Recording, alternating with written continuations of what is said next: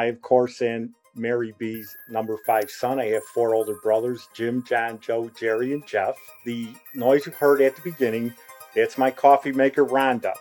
When I need a cup of coffee, I always say, of course, help me, Rhonda. When I need an emergency cup of coffee, I then say, help me, Rhonda, help, help me, Rhonda. I'm doing this because of my love for coffee.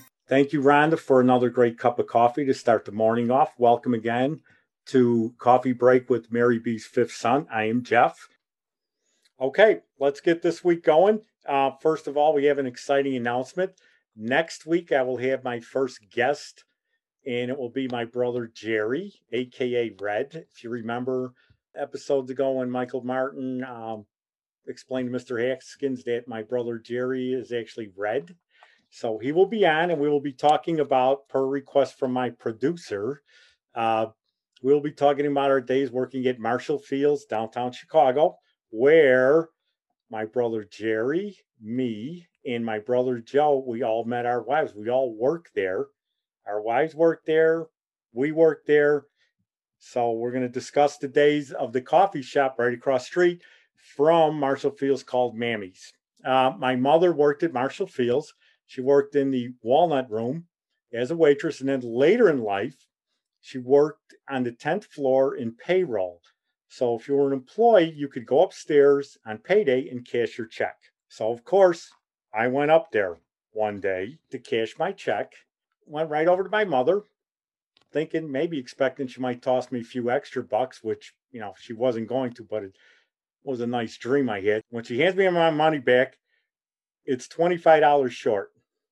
I said, Mom, you shorted me 25. She goes, Well, that's drinking money.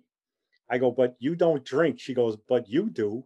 And you drink across the street at the Blackhawk, where two drinks and a bowl of peanuts for 25 bucks. So I'll hold your drinking money because you don't need it over there. So just look at it as a donation to your loving mother. So that was the last time, of course, I went to her station to cash my check. That's just one story of Marshall Fields. We will have other stories uh, next week with my brother Jerry. It's going to be probably a very long episode, maybe a couple of years it might last the way he goes on, but it'll be very interesting. Okay, our coffee review this week is for our local Starbucks, which is in a Jewel food store in our downtown area. And when I went in there to get my Grande Pike no room, I asked, Where's Rose, the manager? And she had retired.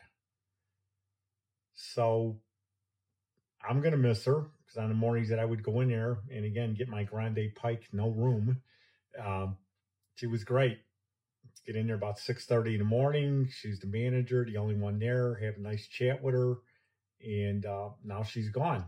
But fortunately, everyone else there, the baristas, uh, the new manager, they're great. So I will miss Rose, but obla di, obla da, life goes on, and the coffee there is very good. Rose, we're gonna miss you at the downtown Starbucks. Take care. This week we're going to talk about Grandma Millie, but before we do that, uh, we're going to talk about the movie Saturday Night Fever, how important coffee was in one scene. Oh, yeah? Yeah. All us women executives in my office, they all drink tea with lemon. Oh, yeah? Yeah. And they noticed that I do too. Hmm. I like coffee. You know? I drink coffee. Yeah. He takes her out for coffee, well, to go to a restaurant, and they're sitting there, and she's explaining to him. Stephanie McDonough, Madonna is explaining to Tony Manero why she likes tea, because you know all the girls in the office drink tea and this and that, and he says to her, I like coffee. So that's a pivotal scene where she's trying to act like she's uppity, but he's just, let's say, a normal guy in New York. So what was interesting is he ordered the coffee with his hamburger. So, you know, we all thought Busha and my grandma will order coffee with their meal, but Tony Manero, the greatest dancer, disco dancer, actually orders coffee with his hamburger. I'm wondering if that co- drinking coffee made him a better dancer. And he did win the contest at the end. So maybe he did. Maybe it helped him, but we'll debate that in a later episode. Let's get to my mother, not to my mother, yikes, my grandmother. she loved coffee. We used to go to this place called the Archview over on Archer Avenue, south side of Chicago. She would always order, of course, coffee with her meal. All the waitresses knew her there. One summer, 1984, she got mugged and lost the use of her right arm. So she was laid up in the house. She wouldn't let go of her purse, and the guy dragged her on a block. She was on actually on CBS. She was one of the first people to get uh, victim's assistance, I think they called it, and uh, they had her on Channel Two. So she was laid up that summer, 1984. She became a Cubs fan. So I went over there one day and I was explaining to her. She had one of them old rotary phones, and I said, uh, "You know, Grandma, when you're bored, you can dial zero and you can get me. That's when I was an operator and grandma lived within the downtown area. If you dialed zero, you could take a chance and, and get, you know, you would get an operator, but you could also get get me on there, you know, if you kept dialing. That was a big mistake because she would dial zero when the Cubs were winning. Her favorite player was Jody Davis. She would dial zero and keep dialing with her with a pencil stuck in the, the old rotary phones and zero until she would get me. And if the Cubs are winning, she goes, This Jeffrey? I go, Yeah. She goes, This is Grandma Millie. Cubs are winning. And then hang the phone up. So, because I had explained to her that I'm zero. I'm not 411. I'm zero. Because she would always ask, Are you 411? No, I'm not information, Grandma. I'm zero. Okay.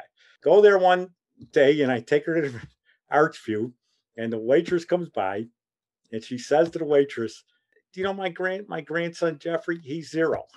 And that's all she said. So the waitress looking at me and she pours our coffee, walks away.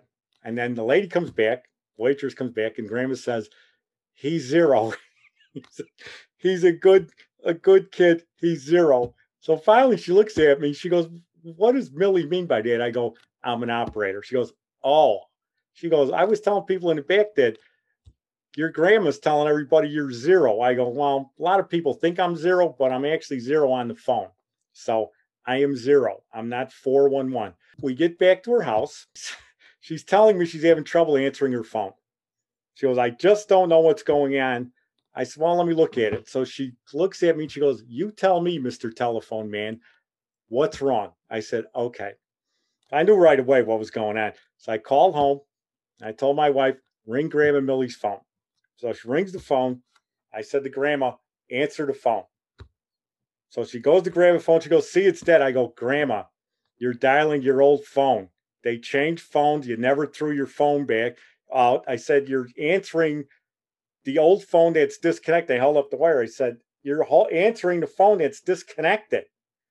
I said, you need to throw it out. So I took it over. I said, you had the old phone sitting next to your new phone because you got like a new rotary phone. I said, you're, you're answering the dead phone. That's why it's you're not getting any calls, or you think you're getting crank calls and people are hanging up. They're not because you're answering the wrong phone. So that ended that little fiasco. That's one of my favorite stories about her. But and the weird part was when she would use the phone, she would use the good phone to make the phone calls. But when she would answer the phone that would ring in, she would pick up the dead phone. That was grandma. And I don't know if I mentioned this, but she was she was very vain. She used to wear like six inch spiked heels up until she was like 90. Okay.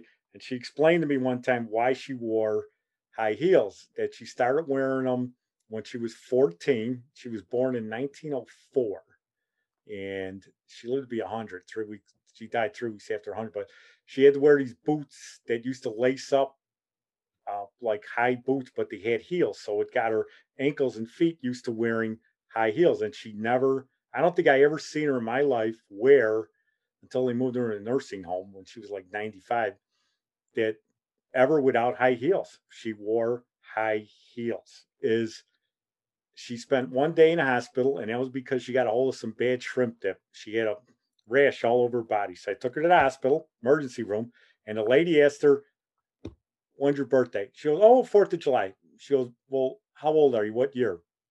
And then all of a sudden, grandma couldn't hear her. I said, the lady kept asking her, How old are you, ma'am? So then she looks at me, How old is your grandma? I go, I don't know. I said, She's anywhere between five and a hundred. I said, So we got to figure this out. So grandma would not answer how old she was. She was just like so vain. She wouldn't answer it.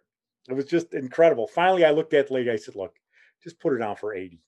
Okay, make up a number, put it down. I said, Does it matter? Okay, her rash is really bad.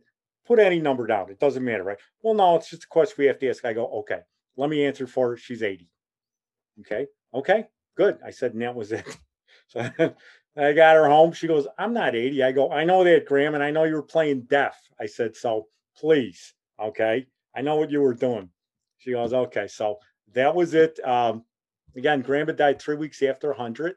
She was my dad's mom. Okay. Grandma Millie had one son, was my dad, and he died when he was 56. So she outlived him by what, 44 years. She outlived her only son. So just amazing. But she was a great woman, very smart, uh, just very fun to be around.